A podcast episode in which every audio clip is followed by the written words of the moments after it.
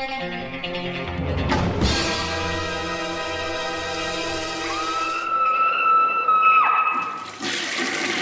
Hey guys, what's up? It is 326, and before we get into the reviews, this just showed up.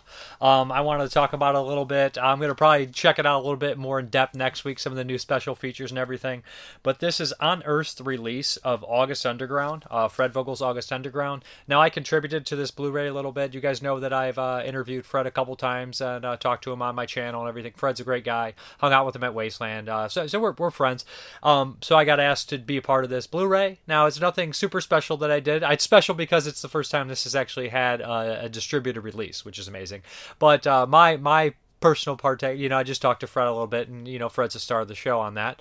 But uh, I also uh, kind of put him and Mike White together, and they talked and everything, and recorded that. So there's some cool stuff on here. Besides that, there's a slew of new features on here. Remind you that August Underground is like one of the craziest found footage movies of all time, like the fake snuff movies, the faux snuff. It, this is one of the first ones that kind of do it. One of the first ones that pushed that subgenre forward and changed kind of the landscape of extreme horror films in 2001, believe it or not. So we're looking at what uh, 22 year uh, kind of thing here. Now August Underground Mortem's coming out this year, and so is uh, Penance, and then a box set, so with more special features. But as far as this is concerned, look how many special features are on this bad boy from Unearthed Films, a great home for the August Underground films. First time this is ever getting distributed. That's a huge deal. So as far as the Blu-ray concern, um, features we have original screener version, uh, that's new. New audio commentary by actor director Fred Vogel and Ultraviolet Magazine's art editor. Audio commentary by Fred Vogel with actors Aaron Labonte and Ben Labonte, the twins in it, who are special effects artists. Audio commentary by actor director Fred Vogel. Audio commentary by The Killer. New 10 questions with Fred Vogel. New toe tag masterclass from storyboard to screen. New Dave Parker interviews Fred Vogel. Wonder who that guy is. New Dave Parker interviews Fred Vogel and Mike Watt. Um, new revisiting infamy. Severed Cinema interviews Fred Vogel. Hammer to the head. A closer look at August Underground. August Underground location. August Underground behind the brutality. August Underground too real for comfort and an outsider's perspective. An introduction by director Fred Vogel. Photo gallery and trailers. And then a lot of these uh, are also on the DVD. This is DVD and Blu-ray on here. It doesn't it looks like uh, all the same stuff are on the DVD and Blu-ray. But yeah, so this is a bad boy uh, edition here. Pretty crazy. Slip cover, uh, different cover art, pretty gnarly stuff there. And then we have, of course, two disc. Open it up. There'll be a closer look too. Would you like a closer look? I am a big fan of waxwork, and you can see that kind of the original, I think, screener version here. This is actually the first time me seeing it too. Um, I think it's very cool. I think it's awesome, and I'm honored to be a part of it. Uh, I have a little thing on the Mortem too, and I'll probably have something on Penance. So it's honor to be part of uh, the toe tag kind of thing here, the August Underground trilogy on Blu-ray. It's honor to be part of Unearthed Films, and it's just an honor. I love it. It's very cool, and I can't wait to pop this in and check it out. And it's also going to look great on the shelf next to Unearthed Films. It belongs. It so belongs. It's just kind of destiny, right? So let's get into the reviews. And the first one up is super crazy here. It is 1971 and is uh, Unman, Wittering, and Zingo or Zygo. And this is a strange film. This is a movie that I knew uh, after it was like I saw the title and I did not really have any clue what it is. It's David starring David Hemmings, and this is based off uh, kind of like a radio show. I think there was a radio version, kind of like radio play deal. And this is from Arrow Video. So David Hemmings is no stranger to the cult film, or uh, he's a great genre actor. He's in stuff obviously like Deep Red and, and Blow Up, and just a ton and ton of movies. He, he, worked all the way up until you know his death. Really, I mean, he's in uh, the Doctor Jekyll for the BBC. He was in. He directed films like The Survivor. Um, he worked on stuff like uh, Dark. Um, what is that? Dark Forces, I think is that one called from 1980. But uh, yeah, David Hemmings is a great actor. He's in that excellent one that Mondo Macabro put out, where his mother is like he's like a little man child. That's a great one. But uh, this one is super interesting, and uh, some people compare it to Straw Dogs, and, and I could see that. Some of the special features were, were kind of referencing this as kind of a Straw Dogs kind of storyline here. So this uh, this teacher, all he ever wanted to do was kind of teach. He, David Hemmings, he's really into it. And he goes to this kind of upper class school with uh you know it's kind of like strict too. And uh, right away things are kind of strange. Like the the the people that work there don't the professors don't seem to care. They have some weird ideology, all sorts of things that just don't really match up to how he feels. But you know, that could just be older people, people that don't want to do it. So what happens is uh, he starts to teach the class, and everybody's disruptive and bizarre. And uh, pretty quickly, the kids start to joke around, or, or Heath seems to think that they killed the previous teacher. In fact, the the opening of the film opens up with kind of a point of view of somebody falling off a cliff. This kind of isolated location right on the cliff. So boom, and you kind of get the idea that maybe a couple people fell off here. So the kids start to kind of screw with the teacher, saying that you know we killed him and we'll do the same to you if you don't cooperate with us. And as it progresses, he gets more uh, you know unhinged and he starts to truly believe it. And as the audience, you really believe it too. I mean, there's not much to it. And they even start to target his wife and all sorts of things like that. And uh, they, they, point out a lot of interesting things in the uh, special features, like there is an attempted rape on the wife by the kids, but then there's also a, a graphic sex scene, pretty much a rape with between mother, I mean between mother, jeez, between uh, a husband and wife. So like it's just a strange kind of idea right here, and uh, the way the movie ends seems very realistic. Uh, the bureaucracy and people just not wanting, they want to look turn a blind eye. But uh, there's also a major hierarchy within like the group of kids and how they operate and how everything works, and uh, it's really kind of an interesting film to look at. Kind of nothing quite like it that I've seen. Uh, just a really dark, kind of bizarre drama that has some dark comedy quality to it. I would recommend this for sure. I think it is a good film. I think it's a unique film, uh, and I know that this is one that that has been referenced, and it seems like it's just kind of like a staple that I kind of missed out on. I'm like, yeah, that's definitely got cult written all over, and it's definitely got a bunch of interesting concepts about it as well. Sorry about that. That's the door. But uh, as far as the special features are concerned, we have uh, brand new audio commentary by Sean Hogan and Kim Newman, brand new appreciation by critic, broadcaster, and cultural historian Matthew Sweet, Unman, uh, Terhew, Lipstrob, and Miss uh, Mrs. Ebony, featurette with cast members Michael Howe, Michael Cashman, James Wardroper, and Carolyn Seymour. Looking back at the production, that's pretty cool. They talk about working on it, working with David Hemmings. He's a very intense actor to work with. The original 1958 recording of Giles Cooper's radio play, original trailer, image gallery, double sided fold out poster featuring original newly commissioned artwork by Eric Adrian Lee, reversible sleeve featuring original newly commissioned artwork by Eric Adrian Lee, illustrated collector's book featuring new writing on the film by Kevin Lyons and Oliver Wake. So, really interesting film. I would recommend it. Don't sleep on this one. I had never really heard much about it, but I was glad I watched it and it fits in that kind of thing that I would be definitely interested in. Okay, the next one up is New Fist of Fury. Uh, of course, this has Jackie Chan in there. How could you go wrong with Jackie Chan? Um, and you know, the Fist of Fury originally had Bruce Lee in it. I'm not gonna lie, I'm not like an aficionado on Bruce Lee. I know like some Shaw Brother horror films. I watched a bunch of Shaw Brothers and Golden Harvest and things like that, and a lot some martial arts films. But I'm not, uh, uh, you know, I don't know much about Bruce Lee. You know, I should watch a lot of his films. I know that's terrible. I bought box sets, but I don't know. I, have never seen the original Fist of Fury. So the new Fist of Fury, I can kind of go basically just on the plot and what it stands as as this film is concerned. So um, it, it's a lot like a lot of other films in the aspect that it's a period piece martial arts film where you have a group of people that are opposing Japan. They're more Chinese sympathizers, and this time it takes place in Taiwan which you know obviously is to kind of resonate here, right? So we have these Chinese uh, martial artists that are upset that Japan is taking over Taiwan. It originally opens in China, where uh, these these people are Chinese and they're they're moving to Taiwan to kind of counter and, and kind of go against you know Japan, of course. So the guy who runs uh, the Japan area in Taiwan, the basically the the tyrant here, he has called all the martial arts schools together and he wants to take them all over. They must have his name. Now some of the schools kind of bow down to him and suck up to him like like kind of like roaches or rats, but others kind of stand up to him, but with no avail. But these new uh, kind of students coming from China, they're just kind of badasses and they're really tough. But Jackie Chan, who lives there, who has lived there for a longer period of time, is kind of like the town scoundrel, and uh, he's kind of like doesn't really want to get involved. He hates the Japanese and he thinks what they're doing is awful, but he doesn't really want to devote himself to martial arts for a particular reason.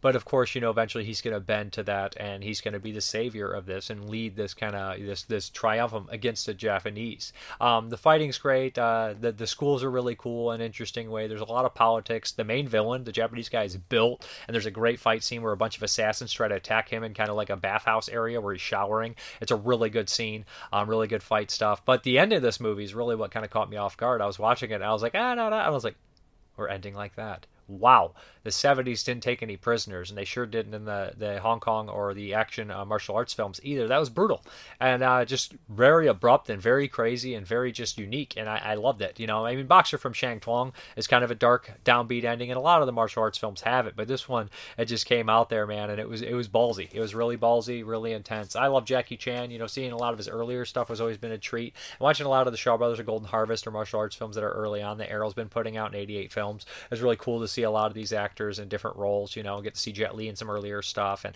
and uh, Jackie Chan, and uh, then even stuff like Danny Lee in uh, The Mighty Peking Man, which is cool. But uh, yeah, this one is really entertaining. Uh, there's a female badass martial artist here that I believe is in the original film, and there's a cool special feature on here that kind of compares the kind of official unofficial sequels of Fist of Fury. So here we go. Here we have a high definition Blu-ray transfers of the 120 minute original theatrical cut and the 82 minute 1980 re-release cut. Original Mandarin English lossless audio uh, for the theatrical cut, plus new uncovered alternate Mandarin and Cantonese mono audio. Original Cantonese and English lossless mono for the re-release cut. Newly translated optional English subtitles. New feature commentary on theatrical cut by martial arts experts Frank Djeng and Michael Worth, co-producers of the Enter the Clones of Bruce Lee. New feature uh, commentary on the re-release cut by action experts Brandon Bentley. New Fist uh, Part 2, a new video essay by Bentley comparing New Fist of Fury to the rival sequel made simultaneously, Fist of Fury Part 2. Trailer gallery including a Chen Zhen trailer reel of sequels and reboots, image gallery, double-sided full-out poster, of course, and uh, there's also a collector's uh, booklet in here as well. So I enjoyed this one. I thought it looked good. I thought it was solid. Kind of a typical story that I've seen, of course. You know, the Chinese versus Japanese story arc, and those are very popular. Um, usually they crowd in a lot of good villains. This one has a handful, um, really good stuff. And there's a couple really cool characters in here. The end stuff is really intense because people are jumping in and fighting, just whooping ass. And also the Japanese guy has like a badass daughter who's killing people left and right. So yeah, I would recommend New Fist of Fury if you like martial arts films. Maybe you missed out or you're a fan of early Jackie Chan stuff. It's good. Okay, the next one here is uh, this is a bizarre one. This is uh, Journey into the Beyond, and this is a Mondo film with the voices, uh, the voice talent of John Carradine. Gotta love John Carradine. I absolutely adore him. He's got a great voice, of course. You know, he's written stuff like early John Wayne movies, uh, Man Who Shot Liberty Valance, all the way up until you know the uh, some some cheesy, cheap horror movies like you know Frankenstein Island. John Carradine got around. Okay, so Journey into the Beyond. Now I know people are saying, you know, I'm not the biggest fan of Mondo films, but this one was actually uh, released 1975. I had to double check. It is before Faces of Death. I think Faces of Death was 1978. Now, if you look back, you have Mondo films like Mondo Cane, Mondo Magic, all the kind of uh, Jayne Mansfield Mondo movies. There's a slew of Mondo films, all bizarre and different. Cannibal Holocaust is inspired by Mondo films. So this one, Journey into the Beyond, uh, has a great kind of cheesy gimmick where it's like we're going to show you something awful. And every time you hear this sound, it's awful. It's not for the squeamish. But then you hear the chimes, you can come back and look at the film. It, it does that. It's very cheap uh, and very gimmicky, you know, William Castle style. But this one kind of follows these bizarre rituals of religion and black magic and, you know, life and death and parapsychology, which I guess is a Mondo kind of subject I haven't seen. Now, of course, a lot of it is crap. A lot of the people involved, I doubt, are real scientists. You know, I it's so hard to, you got to take all the Mondo films with a grain of salt. And then when you look at stuff like, you know, um, of course, the uh, the uh, Mondo Cane, you know, it's all kind of staged and whatnot. And Journey Beyond into um, Journey into the Beyond. I'm sorry, there's so many. There's Journey into Fear, which uh, has um, you know Vincent Price and Donald Pleasence in it, and Ian McShane, if I'm not mistaken. So it's like I'm getting confused on a lot of these. So Journey into the Beyond. Now, like I don't think it's as good or as interesting as Faces of Death because I think Faces of Death was just kind of that special moment in time. I think, um, and also it just kind of has the infamy.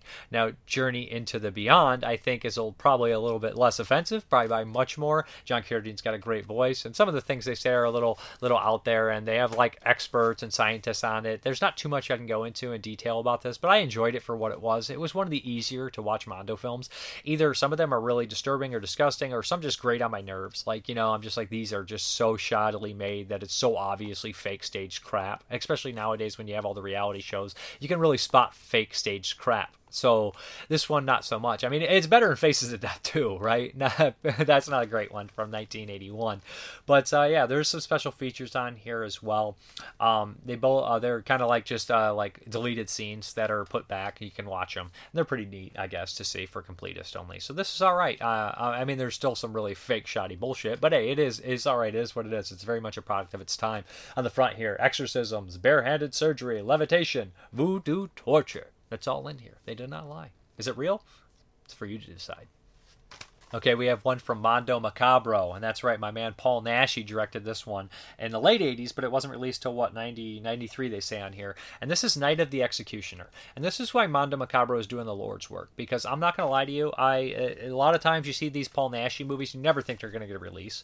The people from Naschy Cast doing the commentary on here were like, we never thought this or Howl of the Devil were ever going to get a release, but there's Mondo there. Mondo puts out so much stuff and does such a great job remastering it um, with the elements that they have and then putting them out. It's always very impressive. So, Night of the Executioner, this is the last film that Paul Naschy directed that was released. Now they talk about a, a Terror at the Wax Museum that was never released, never never completed, maybe lost whatever, we don't know.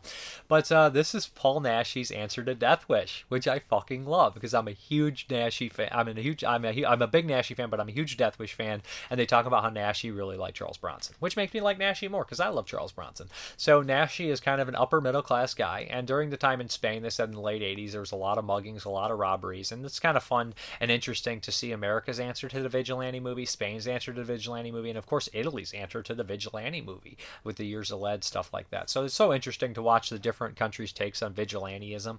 Um, I mean, nowadays, of course, they're immediately dated, and people could kind of walk away with a uh, with a bad taste in their mouth, which I don't think all the movies were really designed to do. At the end of the day, they are films, and I don't think a lot of them they were maybe saying a message, or people are frustrated, or it's cathartic for people. I don't think that these movies are really a sign of fascism necessarily, if that makes any sense for people. And I know that a lot of times that people would say they are. Okay, but it is a different time and a different place. And, you know, sometimes, you know, making a movie like this is, is a little different in different countries and everything like that. So Naschy made this in the, the late 80s, early 90s, and it, was hard to get the funding. And they said it was probably like $150,000 um, is what the Naschy cast guys said. So Paul Naschy's upper middle class, and uh, one day this group of thugs kind of spots him and his daughter and his wife, and they're like these crazy, drugged out, heroin addict punk rockers, and they don't really match. They're really bizarre. It's your typical kind of gang from this time period, right? They're kind of like Class of 1984. They're kind of like Death Wish 2. They're kind of all over the place. So they end up attacking his family. There's five of them. Um, there's even a girl that's like dancing and enjoying the scene as they rape the wife and strangle her in a really brutal, horrible scene. Uh, was that the daughter? Either way, both of them. I think it's the daughter. Is, is is a really horrible rape scene, to be honest. And Naschy can't do anything. He's been beaten. They cut his tongue out, and uh, so the rest of the movie, Naschy is silent. He survives. He's a surgeon, and he immediately dedicates his life to taking these thugs out. Well, in the meantime, he goes out and he kills bad guys, a la Charles Bronson as well.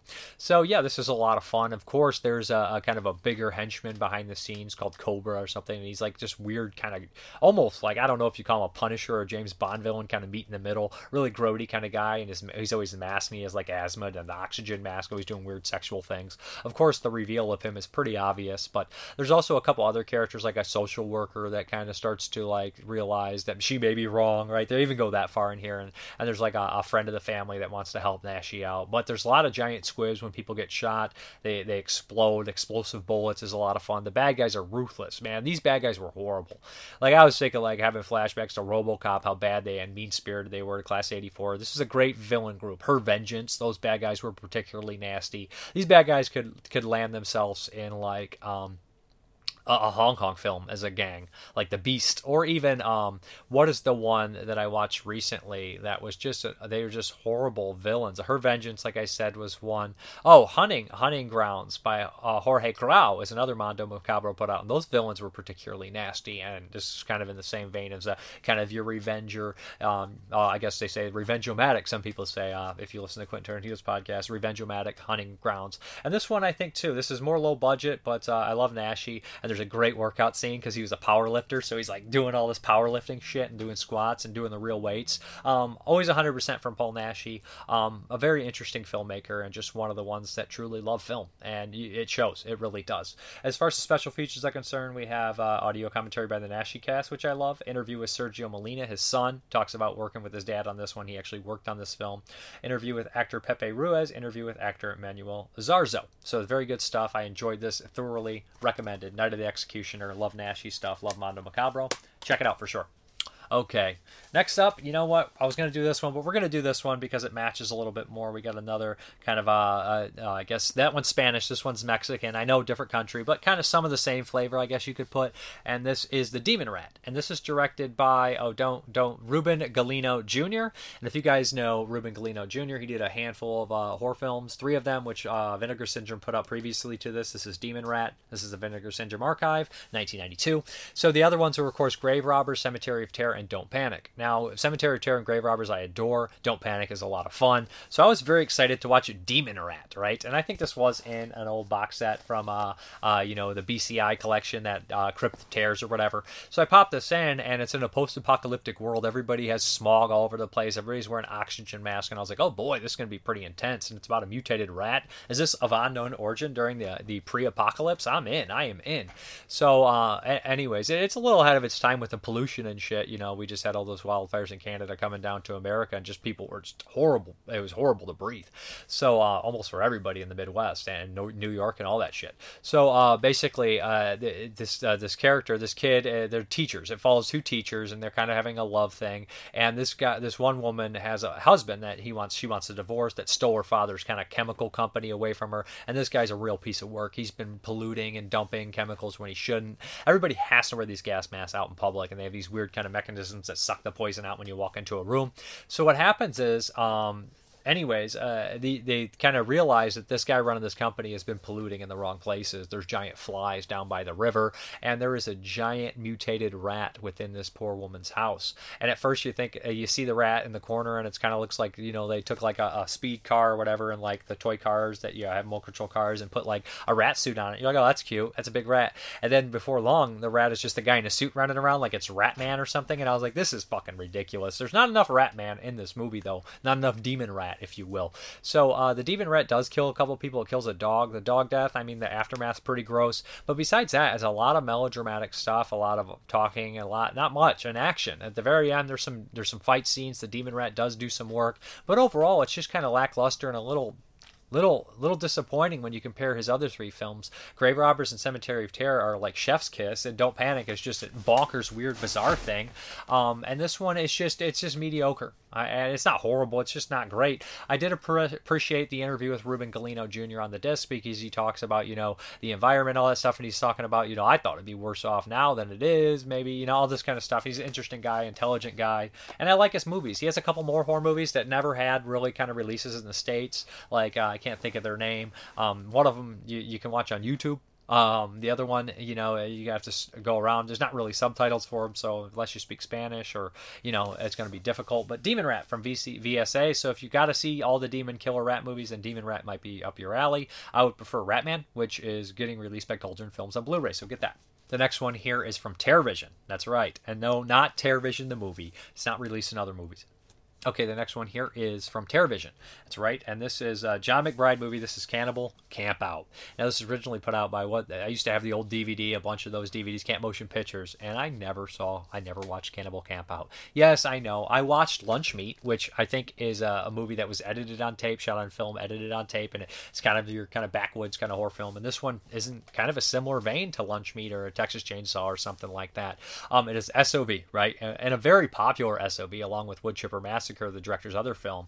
Um, but yeah, this is one of the kind of quintessential SOV movies that a lot of people talked about. A sought after VHS and just a lot of fun. I'm glad I finally watched it. Terrorvision, you know, um, they're putting out a lot of interesting stuff. I actually have some other movies I picked up from them that I'll talk about that I've just you know in the update, but I haven't got a chance to watch. But uh, Cannibal Camp Out, 1988 is when it was released. Um, yeah, so here we go. It's a very typical backwoods kind of film, but it's done in a Shadow V kind of unique way, very regional, very kind of charming in that aspect that these people are just coming together to make a film, and the you know the the internet's not everywhere. Not everybody knows every reference point to every movie. So you know what? They probably have a couple favorite horror films. They went out and kind of inspired by that, and they wanted to make a movie for the home video market. Boom, you get Cannibal Camp Out. You get a lot of films that you know are are less self-aware and seem more genuine and less uh, you know sarcastic and just uh, you know really you know a lot of movies nowadays seem so trying to fail, like celebrating failure, or for the fact that they're just so uh,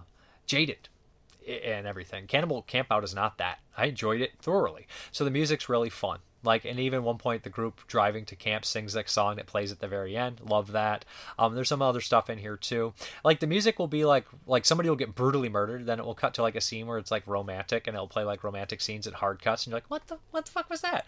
But uh, so there's like a group of four going out, and uh, right in the middle of the road. In the beginning, you realize that this place, this town they're going to, is is going to be bad news because a jogger is killed and eaten. So they're driving, and somebody's going really slow in front of them, and they kind of get into an altercation with these two kind of like backwoods kind of guys. And one of them is so ridiculous. One kind of keeps a regular voice, like "Shut up," and he has a unibrow kind of going on. The other one is just so ridiculous. There's points where he's like, "It's a small world," and the camera's just on him for like five fucking minutes as this guy like soliloquizes or just like improvs for like ten minutes. He is definitely the highlight of the movie. God knows what he's doing. He kind of reminds me of the guy from Killing Spree. What the fuck is his asbestos felt? He reminds me of that kind of just bizarre, off the wall, bonkers performance. I think this does share a lot of DNA with something like Long Island Cannibal Massacre by Nathan Schiff from 1980, but I prefer Cannibal Campout much better. You know, they both have a regional cannibal kind of quality about them, but this one is just fun. It's just goofy and weird, and like it squeezes in nudity at times, and it's gory. Like the actual kills when they happen, I'm like that looks pretty good. The throat slits, the blood, the aftermath, the machetes in the head, the guts, the gut munching. It's downbeat, it's gross, it's goofy, it's fun, it's regional, uh, it's entertaining, it's short, it's fast paced. I mean, it's not completely well made or well edited, but you can tell when they edit these things, they don't have much choice. They have to cut when they can cut so they can get as close as they fucking can. Not everything always works out well, but for the most part, I really liked Cannibal Campout. Would I recommend it? Yes, I would. Um, this is one of my favorite SOVs now. You know what I mean? And I like a decent amount of SOVs. I, am looking forward to them putting out some more. Um, you know, I like stuff like, of course, Video Violence and Redneck Zombies and Burning Moon and Shattered Dead. Um, there's a lot of great SOVs. Savage Harvest a lot of the early Eric Stanze stuff is great. Tempe stuff is great. So as far as the special features are concerned, we have commentary with John McBride, academic commentary on SOV with Zach Carlson and TerrorVision's Brad Henderson, Shocktail Hour with Aurora uh, presents Cannibal Campout horror hosted version, Friends Don't Let Friends Eat Friends, a making of documentary, very funny. I watched a bit of that. Baking with the Homicidal Homemaker, Cannibal Campout edition, photo gallery, deleted scenes, Cannibal Campout trailers, raw gore footage, the Latimers, Cannibal Campout music video, John McBride appearance on the Rice Kennedy show. Hopefully, we get Wood Chipper Massacre, we get Splatter Farm. That would be great. Um, did they put out Splatter Farm? I'm trying to think what TerrorVision's put out. I picked up a couple, and I know they put out Video Violence. But anyways, uh, it's got a nice slip cover, great cover art too, very memorable. Check it out if you love SOB, It's a must. It's a must. All right, guys, let's get into those 1981 movies. Woe be unto him who opens one of the seven gateways to hell, because through that gateway evil will invade the world.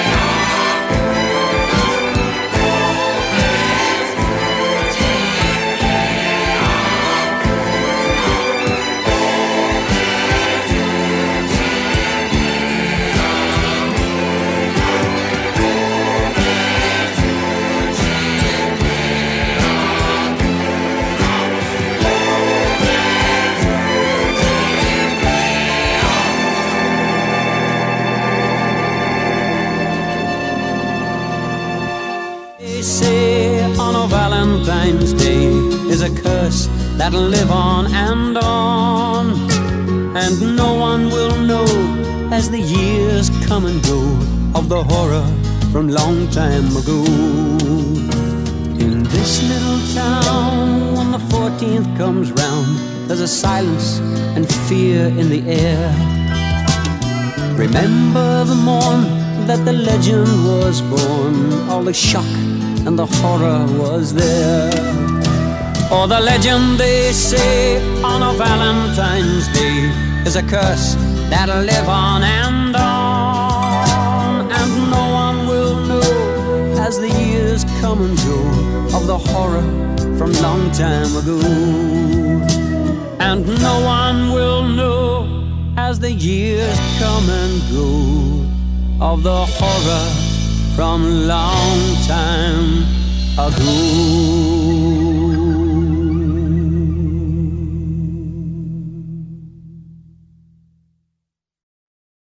And the first one up is going to be Kung Fu Zombie. And now Kung Fu Zombie, I'm going to be very quick with it. It's a very goofy, very silly Hong Kong flick. Um, it's bizarre. It's uh, English dubbed, and everything's like sped up. So like the fights are fun and cool, but everything's sped up. Like people walking, people fighting, everything's ridiculous. It's like an hour and 17 minutes, and they slowed it down. Somebody made a joke on Letterboxd it'd be like three hours. Maybe it would, but uh, for the most part, here's what we have. We have uh, kind of this master who has a heart ailment. He's an asshole. He's a jerk. He has a young son who's supposed to be learning from him. He's also a jerk and an asshole. Then we have kind of another guy that's friends with them that calls the guy master. And I can't remember exactly what unfolds here, but um, one day they send somebody to kill the young kid, and he's a badass, and he takes him out. He kills this guy. Um, this guy does not want to go silently into the night, um, and he has a friend who's a shaman who helped him out try to attack him by using zombies. Now, he kind of, as a ghost, kind of commands the shaman, brings him back to life, and a lot of comedy gags ensue with that aspect.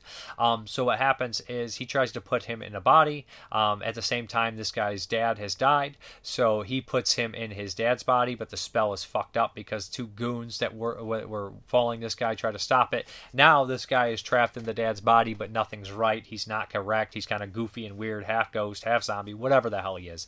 At the same time, there is an evil kind of guy who uh, is dedicated his entire life to killing this master, and now he wants to kill the master's son. He is actually killed as well. But um, during the ceremony, when they're trying to originally bring back the uh, one guy, they bring him back, and he's real vicious and real evil, and he wants to kill whoever he comes in contact with. He's almost a vampire style character where he sucks blood. There's not that much horror or gore. There is zombies. There is kind of vampire style characters. But towards the end, it kind of picks up the pace a little bit. Is it great? No. Is it entertaining? Yes. Is it goofy? Absolutely. Is it as good as something like Mr. Vampire or Spooky No. I would probably pick those instead. Would you, would I watch this again on a Blu-ray or yeah, I would. I would definitely give it its time and day and check it out again. It's fun, it's quick, it's goofy, it's silly. It's Kung Fu Zombie. How could you not like it? Next up is more of an exploitation flick. It made the Section 3 video nasty list, and I don't know if I can show the cover here. These are some pretty graphic breastises. This is Mad Foxes. This is a Blu ray import from Germany. Um, yeah, this movie is fucking ridiculous. This is one of the most ridiculous films I have ever seen. And that says something. 81, of course. Oh boy, and the dub doesn't help. The English dub is so over the top and so ridiculous it makes everything goofy and silly. There's a lot of rape, there's a lot of sex, there's a lot of gore, there's a lot of action, there's a lot of stupidity in this fucking movie. Worst dubbing ever, I would say. Uh, worst dubbing on accident ever. So the lead in here is actually the guy from Hell of the Living Dead. So you know it's quality, right? The main soldier, and uh, he basically is on this date with this girl. Some guys piss him off, this biker gang, and he kind of swerves, and one guy crashes and dies. They're pissed off about it, so they end up kind of following this guy down and raping his virgin girlfriend in a really graphic, nasty way. There's even blood, but it's all kind of played somewhat for laughs, so it's really gross. They're Nazis. This guy's angry about it. This girlfriend pretty much dis disappears from the picture. I don't remember if she died or what the hell's happened because it's so crazy and over the top. He goes there and he cuts off the penis uh, with with some kung fu friends. He goes there and cuts off the penis of the gang leader. Um, this causes the gang to retaliate against the kung fu guys in a brutal, violent fucking way with a lot of weapons, and it keeps escalating. This for that, this for that, and more innocent bystanders get involved and get killed. And this guy's family, some poor woman gets shot in the forehead in a wheelchair. I'm spoiling the shit out of this. She flies back. I laughed out loud. This movie is so weird and so bizarre and so it, it seems like it would be like a parody now, like one of those movies that comes out where it's like an Astron Six like parody of an action film. This feels like it is that. Mad Fox is is so over the top and weird and shoddily done, but entertainingly done that I feel like it has to almost be fake, but it's real. Um, Mad Foxes is a movie that you don't think is you would be like that's not real. That's not a real movie, but it is. The bad guys are are cheap, ridiculous. The ending is hilarious. Uh, there's a lot of action, a lot of gore, a lot of nudity, a lot of sleaze. This is insane. It is Mad Foxes. It looks good and sounds good. It would be really cool if they would actually put this on like Blu-ray in the states for Vinegar Syndrome or one of the sub labels or something like that because like this is not particularly easy to get. I think this Blu-ray is probably out of print and it probably goes for ridiculous ass prices, which is unfortunate. But try to find it. I know there's a DVD stateside, uh, maybe for Full Moon, but try to find the Blu-ray because it looks pretty good. Okay, next up, guys, is gonna be from Jess Franco. That's right. Uh, no, actually, Jean Rollin. Jess Franco produced this movie. He didn't want to finish it, so Jean Rollin stepped in. Second movie of the year for Jean Rollin after The Escapees, and this is Zombie Lake. This is a Kino release. Yes, guys, you love Zombie Lake. Who doesn't? This is a movie that uh, I always like watch part of and never finish. This is a movie I rented as a kid and had my grandpa record. And he said, you know what? Maybe you don't want to show let Dave see that at age 10, 11 because there's a bunch of nudity right in the beginning. Yada yada yada. Thanks for selling me out, Grandpa. But uh, anyways, uh, so this is a, a, movie that I always considered a pile of crap, and and then rewatching it, I was like, I like this. I don't know what was, you know, I always was harder on it than I than I should have been. Back in the day, they were always like this. There's like four zombie, Nazi zombie movies, and they all suck except Shockwaves. There was Oasis of Zombies, Zombie Lake, Night of the Zombies, not to be confused with Hell of the Living Dead, and Shockwaves.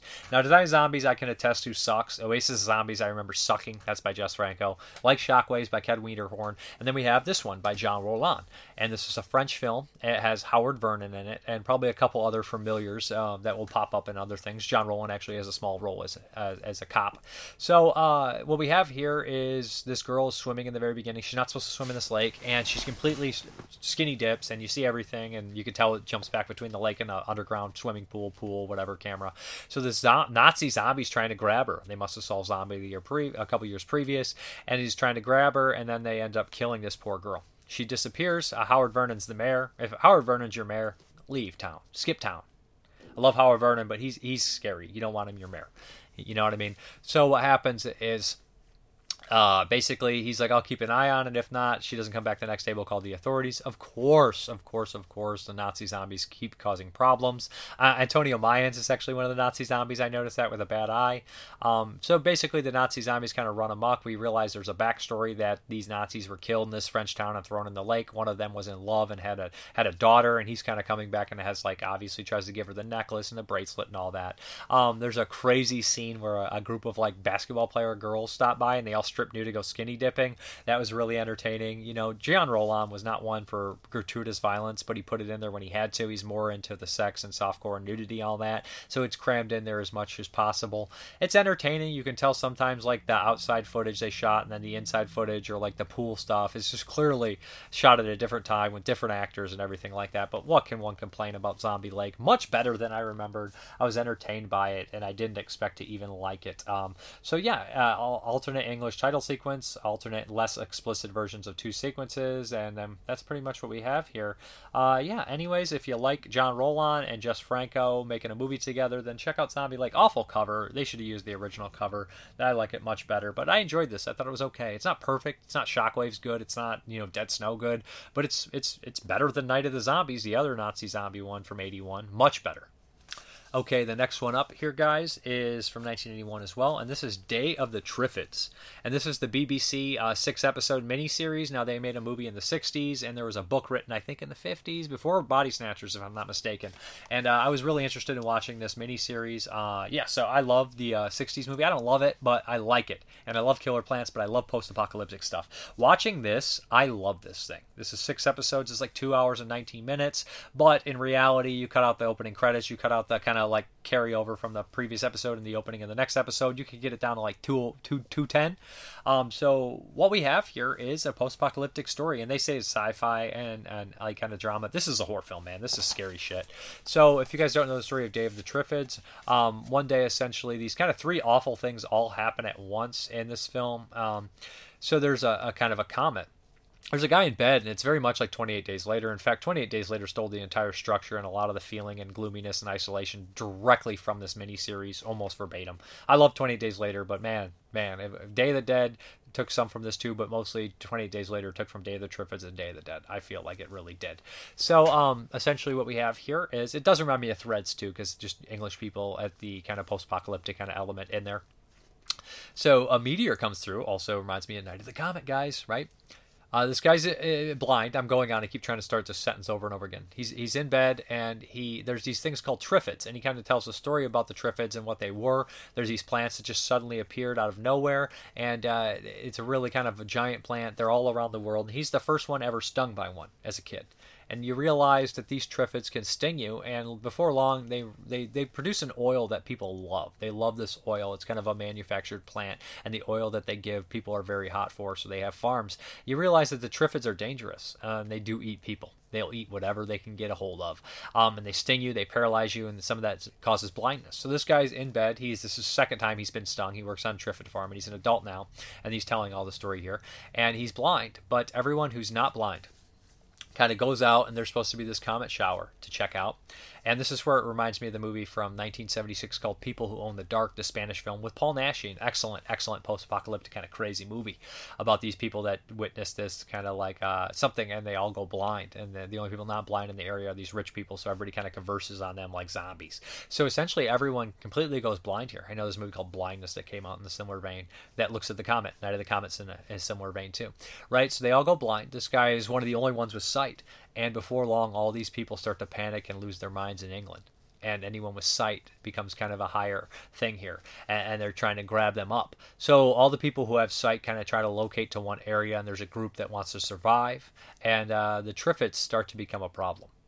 Now, the people become a problem at first. There's a group that uh, wants to kidnap people and force them to help the blind people. There's crazy punks going around and, just horrible people at the same time. So, like, you see the real isolation and desperation and post apocalyptic nature of, of kind of the end of civilization. And, like, so he's leading these blind people around because he's been captured and he has a love interest that's been separated from him. So, like, a, as you keep going on and on, like, shit gets worse and worse until, like, kind of the Triffids kind of come in. And they're easy pickings. They're fucking blind.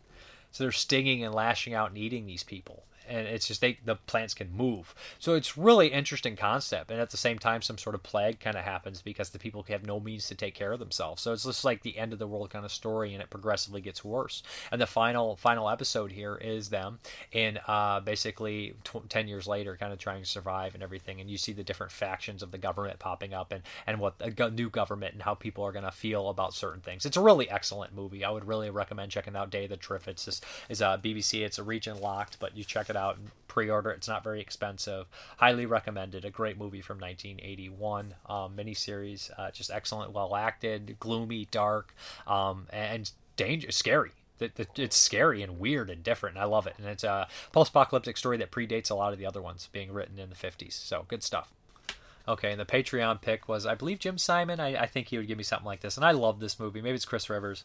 And this is 1971's or 70, Kelly's Heroes. Um, yeah, this is the great one starring, uh, it's kind of like your Man on a Mission movie, but it's a heist movie at the same time. It stars legendary, uh, legendary actors here Clint Eastwood, Don Rickles, Telly Savalas, Donald Sutherland, Harry Dean Stanton, Carroll O'Connor. Um, a bunch of other people are in here as well. Um, this is a movie that I grew up with. This is a movie that I loved ever since I was a little kid. Uh, Kelly's Heroes, The Dirty Dozen, The Great Escape. Those movies I watched on rotation all the time. These kind of 60s, early 70s kind of tough guy, man on a mission movies. I've been obs- I was obsessed with them ever since I was a kid. Kelly's Heroes one right from the opening. These guys, it's World War II, and uh, Kelly is a lieutenant that's been busted down to uh, private, I think, or sergeant, sergeant, um, which is kind of reminds me of Major Reisman uh, and The Dirty Dozen, Lee Marvin's character. And what happens here is uh, they discover that uh, they they kidnap this colonel, uh, this Nazi colonel, and he starts to enter, get some drunk, and he starts to talk to him, and he realizes that there's a shipment of gold that is going to be put in this bank at this time, and he has to give it. He wants to convince the platoon to go for it. So he tells everyone about it under uh, Big Joe's, uh, you know, uh, under his nose. Telly Savalas as the the, the commanding kind of sergeant. He's excellent in this movie. He's he's wonderful and he's perfect for the role. Just yelling at people, "Come on, let's go!" And I love his interactions with Donald Sutherland, who plays this tank sergeant, and uh, he's he's called Oddball, and he's just bizarre and says weird shit. And you see Telly Savalas' face just be like just wants to say something. He's just like, "You're fucking nuts." Um, Don Rickles is also fucking perfect in this, hilarious. His interactions with Telly Savalas, getting back and forth, are wonderful. But uh, he's basically a guy who gets supplies for everybody. So Clint Eastwood being like is, is like very sh- like tight-lipped and everything. He's kind of like not not much dialogue. He's great in it too. He kind of goes and gets all these guys rounded up to go get this gold. And there's a bunch of other soldiers too, and they all have nicknames. Cowboy, uh, Harry Dean Stanton's in there, and uh, so they go on this mission. And uh, Len Lesser's in here too. Uh, and Carroll O'Connor's his general that realizes that these guys have pushed past enemy lines and they're in the middle and, and way further uh, in Germany, uh, not in Germany, but in way further in the enemy territory than they thought. So he thinks they're heroes, even though they're just out there to steal some gold. It's really funny. So Carroll O'Connor is just running around the battlefield, congratulating people and all this. So uh, yeah, it's a lot of fun, but there is a sense of danger and characters do die, and uh, it's sad. Um, the tank fight scene is excellent. I think it's way ahead of its time. It's really kind of intense. Reminds me, honestly, like Saving Private Ryan probably was inspired by some of the tank battles here, man, on a mission movie. But uh, no, the tank battles are great. Uh, everybody in here does their best. Uh, there's a lot of funny dialogue. I mean, I miss, I shouldn't say this, I miss kind of funny war movies or war movies that had a sense of humor.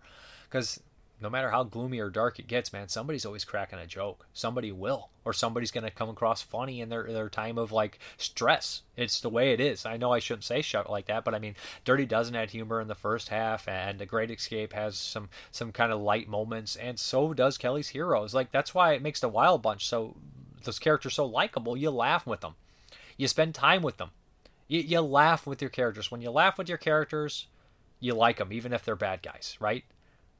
It's it's kind of a way that it's kind of a lost art. Like that 1917 movie, I like. I watched it. I liked it. I'll never watch that movie again. I'm never watching it again. It's fine. It's well made. It's a feat. But I just don't care for that kind of movie. I guess as I do, but I, as in that kind of vein.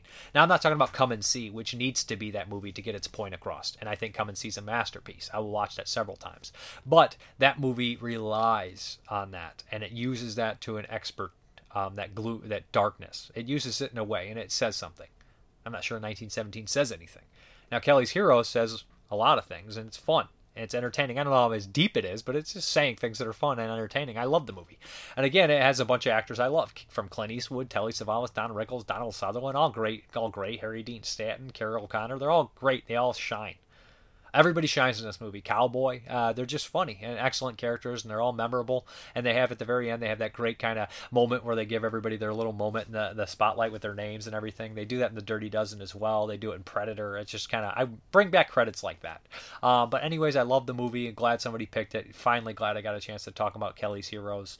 Um, and of course, there is a small reference to Hogan's Heroes, which is a television show that was made previous to Kelly's Heroes, which I used to watch on television as well and liked it. I'm a bigger Kelly's Heroes fan, and I love the song "Burning Bridges" um, that opens the movie. All the burning bridges. That uh, the song was stuck in my head for years. Absolutely love the movie. Love the music. Um, great stuff. Check it out if you haven't seen Kelly's Heroes. If it sounds like it's up your alley.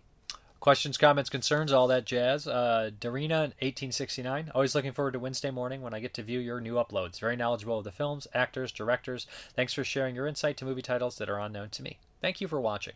Um, Film Wolf 4078. Hey Dave, don't put, be put off by Bloodhook. The Giallo needs to come back, so push on with your Cicada Giallo idea. Sounds intriguing. Dead Calm from 1989 is also a great thriller genre picture with Sam Neill and Nicole Kidman, terrorized on a boat by Billy Zane. I've heard of it, never actually seen Dead Calm. I, I will watch it definitely before or when I get to 1989. Um, Stephen Hyde, I love your channel. Great job. Thank you. Uh, Nick Nick Mua also second, and he says, "Glad to hear you're on the mend, sir. I hope my money problems will disappear soon as well. Demon rat sure looks like a hoot, even though rodents creep me out. Their large teeth and twitchy faces have always made me shudder a little. Still, this film looks like a fun watch. Question: Which rodent movie made you feel uncomfortable? For me, it's the original Willard, hands down. Though the remake isn't bad at all. Mm, I don't know if any really make me uncomfortable. I don't like in the original Willard when he looks like he's really drowning those rats. Food of the gods. There we go. It feels like they're killing rats for real. That always fucking made me uncomfortable comfortable. We movie lovers aren't afraid to double dip when it comes to home media. Anything in particular you can't wait to buy again? I love a 4K Day of the Dead. Please, please, please, please, want to buy a 4K. Um, if you were paid loads of money to review flicks, would you be tempted to give nothing but five star reviews? No, I mean you got to be honest. I try to be fair, but you got to be honest. Sometimes I'm probably bi- biased on accident or I'm subconsciously. It happens. Um, catch you next week. Uh, meow, meow to the cats for me. Okay. Movie Junkie uh, reviews 84. I really like the Omen trilogy, even the 2016 series Damien. It's uh, wild. We're getting a prequel. Ken Coakley. I love the three Omen films. It was a real arc of the little boy who doesn't know who, who he is as a teenager, then as adult, and becomes a sinister character. Yeah, they're good movies. And the original film, David Warner had chemistry with Gregory Peck. Warner was originally cast in The Nightmare on Elm Street as Freddy Krueger of course. Um, scheduling conflicts caused Wes Craven to hire Robert Englund. Also, the nanny and The Omen was played by Jack Palance, his daughter. Another genre actor, Lance Henriksen, is a teacher of the military school who knows who Damien's is and mentors him. That's in the sequel. Um, Sam Neill, isn't it? Screen tested as James Bond for The Living Daylights. There's footage of it on YouTube. He was also starred in the movie with Mel Gibson and John Philip Law in 1982 called Attack Force Z, which is on YouTube for free, and I recommend it. I've actually reviewed Attack Force Z twice. So no need to review talk about Attack Force Z anymore for me. But uh, I appreciate your information. Yeah, I love David Warner and The Omen. David Warner was one of my favorite actors growing up. Still love him. Waxwork, uh, Cross of Iron, so many good movies. Ballad of Cable Hogue. Um, he's in a million fucking movies. He's always excellent. Um, but yeah. Anyways, uh, let's get into the update. It's a decent sized one. All right, let's hop into this update. It's kind of a decent sized one for once. Uh, first up is Do the Right Thing by Spike Lee on 4K. Uh, good price. Never seen this one. I love clockers, um, but I've never seen this one, so uh, I'm definitely going to check it out. This is probably his most popular film, but uh, yeah, look forward to seeing it. Then we have uh, Nightbreed Collector's Edition on 4K. I love Nightbreed. Um, this is the theatrical version on 4K, which I prefer. You know, I grew up with it, and I feel like the director's cut. You know, obviously it's going to be a little patchy in places, but Nightbreed is a wonderful movie directed by Clive Barker, based off the uh, novel uh, Cabal. Great movie. David Cronenberg's in it, of course, and this has all the special features that that deluxe Blu-ray set had. So if you didn't ever pick it up, pick this one up. You get uh, director's cut on Blu-ray, and you get that one on 4K, uh, the theatrical. And then next up is Rawhead Rex, baby, directed by George uh, Pavlou. Uh, written the original story by Clive Barker. He's not too big of a fan of this movie. I enjoy it. It's on 4K. It's an absolute ridiculous kind of monster flick. Uh, you know, yeah. So I look forward to watching this in 4K, watching Rawhead Rex in style. Another 4K, we have this from Kino. Burt Reynolds, The Longest Yard. I always watch this movie on TV a bunch of times. I don't know if I've ever saw it all the way from beginning to end, though. Great, wonderful cast. Burt Reynolds, Ed Lauter. Uh, there's so many people in here. Uh, Frickin' Richard Kiel is in here. The guy from, um, geez, from Hard Times is in here. This is a great, wonderful cast. Uh, there's a bunch of other people, too, that I'll probably watch. Oh, that the crazy guy, too, from... Um, geez, he's in everything from the Emperor of the North to Evil Speak. I can't think of his name. Goodbye, Smith. Um, then we also have Hustle with Burt Reynolds. Uh, this is one directed by Robert Aldrich. Anyways, I, I love Burt Reynolds. Has a great cast. Is who's in this? A bunch of people in this. Looks like Ernest Borgnine's in there. The cast is, is wonderful oh, is it Ben Johnson, Paul Winfield, Eddie Albert, Ernest Borgnine? Man, I can't wait to watch this one. Anyways, Hustle, Burt Reynolds, Catherine uh, as well. Then we have Heat with Burt Reynolds. Yeah, I went on a Burt Reynolds kick. If it's if it's from Kino and it has Burt Reynolds in it and I don't have it, there's a sale. I'm getting it. I'm buying up the Burt Reynolds. All right. So, anyways, not not seen this one either, but uh, looks like a lot of fun. Can't go wrong with Burt. Always delivers. We have the special edition of Stone Cold. That's right, Brian Bosworth, uh, football players. This is a special edition. I have the olive release, but this is supposed to be better. You got bad guys in Lance Henriksen and William Forsythe. He infiltrates a biker gang. He's a stone cold cop. It's been years since I watched this movie. Remember it being ridiculous? Should be fun. Um, then we have Haunted Honeymoon. It's about time I picked this one up. Gene Wilder, Gilda Radner, Dom DeLuise. Now I think I saw this years ago on TV or watched it. I never I, I, I, rented it. I don't remember it, and I know it was goofy and weird and bizarre. Is there like a scene where a guy's coat, cut, taking his coat off a hundred times? Is this the right movie? But hey, and then we have the Sporting Club. This looks so bizarre and so weird. Um, it seemed like a comedy. It said it was a comedy, but like looking at the cover and reading the description, I was like, that doesn't sound fucking funny at all. It sounds disturbing. But maybe it's a dark comedy. Anyways, it looks really interesting. Not heard anyone talk about this one called the Sporting Club. Then we have Eye of the Tiger with Gary Busey. You Gotta love it. This is a Steve Carver movie. I like his movies. They're very fun, very entertaining. Um, got a slew of people in this one as well. Uh, looks like a lot of fun. If it's a Steve Carver movie, no, Richard Sarafian. No, so kind of close, kind of different. He did The Vanishing, if I'm not mistaken. But yeah, it's got a nice little cast in here. I, I like uh, Gary Busey. Earlier, the better, usually for Gary Busey. Then we have the uh, Mercenary Fighters. I remember this cover art. I don't know if I've ever rented it, um, but Peter Fonda, Reb Brown, Ron O'Neal, James Mitchum. I remember this one, this cover. I don't know if I rented it, but I love these kind of mission movies. If you guys have not realized it, these kind of ragtag group of guys going on a crazy mission. Uncommon Valor, Let's Get Harry, Mercenary Fighters. I'm sure is in the same kind of vein. Next up, we have The Man Who Lies by Alain Robbe-Grillet.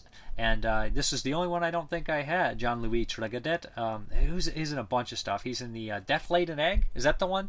Um, or Death Occurred at Midnight. He's in one of those early Giallo movies from 1969.